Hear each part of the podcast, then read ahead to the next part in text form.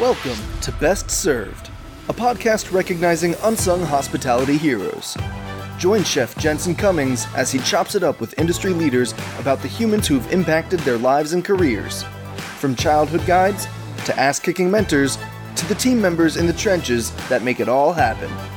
Help us celebrate these rock stars by sharing our show and nominating your own unsung hospitality heroes. Connect with us on social media at Best Served Podcast. Now, here is your host. What's up, everybody? Jensen Cummings here. Thank you, as always, for tuning in. Today's Best Served Podcast 395. We'll be talking with Levi No of Fuel and Iron Realty. We'll be talking about restaurant build out costs, so many hidden costs, so many things that we don't know, we don't understand because we're so used to running the restaurant not all everything that it takes to build out the restaurant. And Levi brought a ton of value in the article, six questions with Levi No. So make sure get into the comments, link into that, and go check that out. It's going to break down a lot more really important things, understanding a, a look a lookbook and and kind of your business plan, understanding what uh, landlords are looking for. It's important for you to understand who a tenant rep is and what that means. So make sure you get in there. If you are thinking about opening a restaurant, you need to watch this episode. You need to read that article 100%. All right, let's bring in Levi now. Levi, good to see you. Hey, Jensen. Really appreciate you having me on. Absolutely. Uh, love what you all are doing at Fuel and Iron. And shout out, and we'll link it up to Fuel and Iron Food Hall opening in Pueblo, Colorado. What you're doing down there is just changing the game. And I want people to know about that. But then you also, and then you have a bar that's representing Fuel and Iron and representing Pueblo in Denver as, as well. So we got a lot of stuff to link up. But then also yeah. your tenant rep, right? Specializing food and beverage. So you help and support uh, restaurateurs looking to get in there first or expand their footprint. So break it down for us a little bit. Fuel and Iron Realty, what are you all about? We are all about food and beverage. Um, we just think it's the bars, the breweries, the restaurants, the coffee shops, all that stuff is kind of what gives the city character. And it's what we're passionate about. There's a whole lot of areas that you can focus on in commercial real estate, and we kind of zoned in on what we love the most, and think it's a pretty cool opportunity to to build the city we love with awesome F and B concepts. And it's pretty unique that that you are exclusively right or pretty much on the tenant rep side right? So a lot of times you have people that are repping the landlord and the space itself and they might dabble or do a little bit of tenant rep or have people within their firm that specialize with fuel and iron. That that's your bread and butter. You want to be on the tenant side. You want to be representing supporting the chefs the restaurateurs the brewers the coffee shop owners. Why is that part of f&b so important to you rather than being one who who you know has listing for spaces yeah, I mean, I'd say we're probably about ninety percent tenant rep. Um, pretty high, yeah. And we, I mean, we do like our landlord assignments. We're we're just kind of selective of of who we work with. But on the on the tenant side, it's just important to us that these restaurants, these bars, these breweries get representation um, because it's hard to find real estate. It's hard to negotiate terms. It's hard to get all this. It's just hard to be in the F and B world, um, and it's it's it's hard to describe because it doesn't make a whole lot of logical sense in terms of commercial real estate because there's a lot of other areas that are, um, uh, for lack of better words, it, it's kind of a challenging um, it, There's easier, more lucrative sides to the business. That's basically what it is. Quite like that, but I'm happy to say. Here's the thing: it's really easy to find a landlord and have those relationships with developers and be able to find the spaces and knowing when space is coming available. That's a much simpler flow of communication for you. You have to be. Pro- you're building like a farm system. You have to find you know the line cook who's working at a restaurant currently the sous chef who's working at a restaurant the assistant brewer and have them somehow know that you exist, that you're here to support them, that you know your shit, and that when they're ready, you're somebody that they need to talk to. So it's incredibly challenging. So I want to make sure and point that out. That's I think an important aspect of this. I yeah. will toot that horn. You don't have to. Yeah, yeah. For us to understand. Appreciate and you mentioned the article as well. Everyone get in there because sometimes we're like, I don't even know how to start this process. And I, I mentioned that I've done this, and others we just call the number that's pasted in the window of the empty space, being like, "Oh, that's the real estate broker. This must be how it works." In fact, you are calling whoever is representing the landlord, which they have the landlord's interest at heart, and you want to make sure that you are individually represented by a tenant reps and that's again 90% of what you do. All right i want to get into some kind of some build out costs. Obviously you're you're not the contractor is going to do the work and you're not looking at supply chain all those things so we're not going to get into the nitty gritty details there. What you are seeing is a kind of a lack of understanding from from the potential restaurateur side to what's actually happening within the space and so you mentioned one of the first things that somebody needs to do when they're looking at a space is just walk through with a contractor and like really map out what it's going to take. Why how give us some background on why that step of process is important.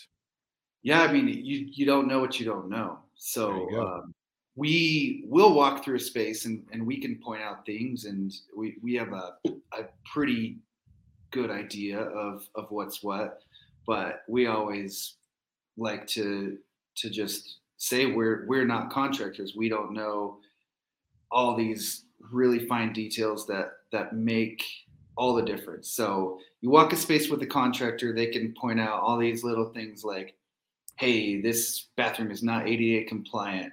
You're gonna have to. That's gonna cost you fifty thousand. Uh, they'll, especially if you. Well, that's a ballpark, but bathrooms can be expensive. Hey, um, I want to shock people a little bit to go. This is yeah. not easy.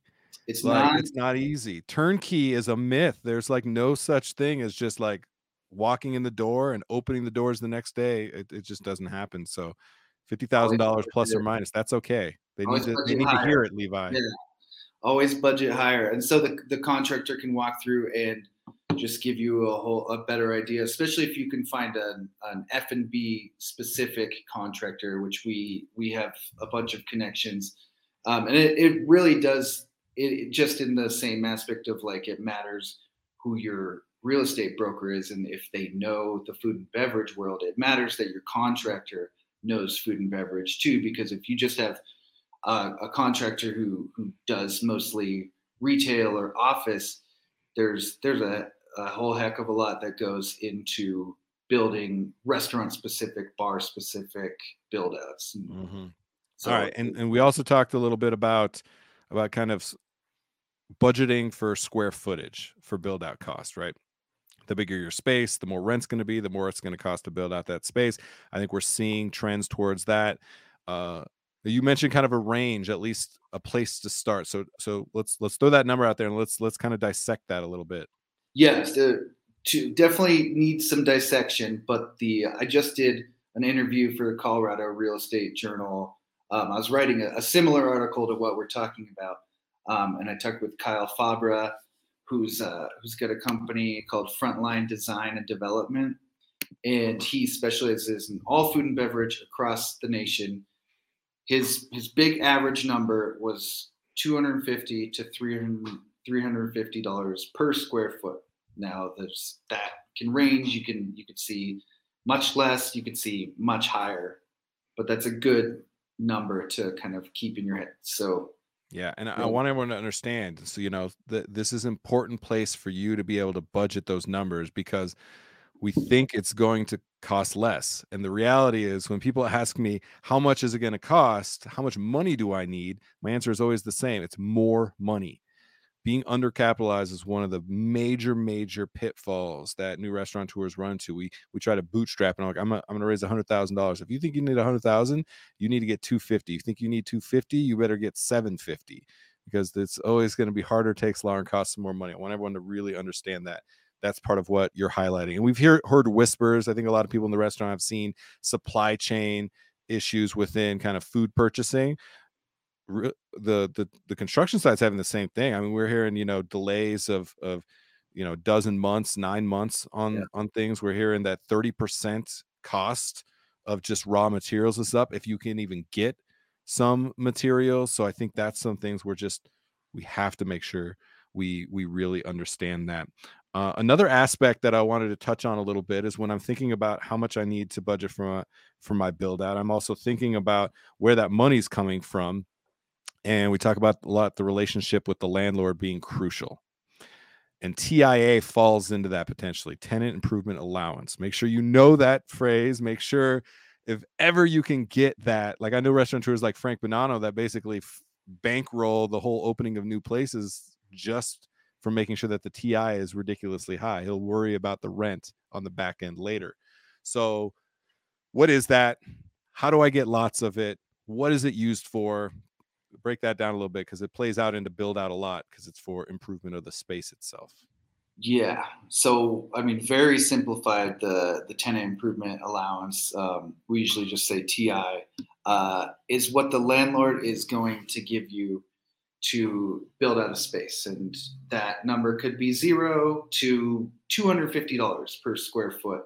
Um, it really depends, but one other thing to think about is it's not necessarily they're they're handing you a check and saying go for it uh, you actually are gonna have to find the funds to do the build out, and then they will pay you back once the build out is done and liens are waived and leases started. It all depends on what is defined in the lease, but the this is a really really important aspect because um, you know not to keep touting why a tenant rep broker is so important but this is where it comes in because if you're working and you don't have anybody representing you um, it really all of these deal factors are going to come into play. So even before you sign a lease you're you're working through a letter of intent an loi and you're talking through these deal points. How much free rent are we going to get? How much ti can we get? How much landlord work can we get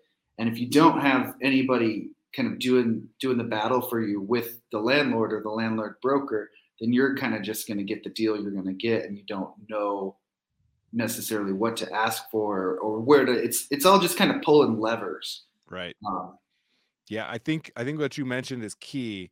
It's a it's a reimbursal right that that money is not up front because i definitely heard that somebody's like oh we're going to get $150000 in ti that doesn't mean you now have $150,000 on the front end of that project. You have to spend that $150,000 of improvement on the space. They're going to want to see those receipts, right? They're going to want to know that that whatever might have happened that improved the facade of the space, your sealing the the the concrete floors, anything like that that's going to improve the space because the landlord then says, "Oh, now you're upping the value of my space." For you know five years down the road, ten years down the road when your lease is up. So it's really under, important to understand that element. So yeah, people are just you got to know what you're getting yourself into. Anything else that you've seen right now that are kind of factors playing into anticipating the build out cost? Obviously, building building up their budget. Anything else? Kind of last thoughts on the topic? Uh, well, the the restaurant buyouts. Um, touching on that, because yeah. what what we're seeing a lot of is uh, second gen is so desired because construction is so expensive permitting takes so long so a lot of restaurateurs who are trying to get out of their current space they're seeing that they can ask for a buyout um, and that doesn't mean buying the real estate that is buy out their ff&e um, and you know the, sometimes they're numbers based on revenue. Sometimes it's just like we put in this much money into the space. This is what we want to get back for it. So it, a lot of times with the second gen restaurants, it's um, there's been a buyout. We've we've seen that as a bigger trend. Yeah. and, and I'll just like give a little bit more context there. Basically, this means somebody has had a barbecue place there for the last six years. They're on a 10 year lease. They want to get out of the business. You're like, that's a perfect location for my pizza place. But they want to make sure that that they get that they get bought out, let's say. You could either start a new concept or potentially buy the entire business. So there's a cost associated there. There's also the potential challenge where you need to make sure that there's language in their current lease that that they're able to actually have have that transfer or yeah. are you negotiating a completely new lease? So there's some complications there. Again why you need to have levi or tenant rep in there to make sure that you understand what you're getting yourself into. So that's great levi.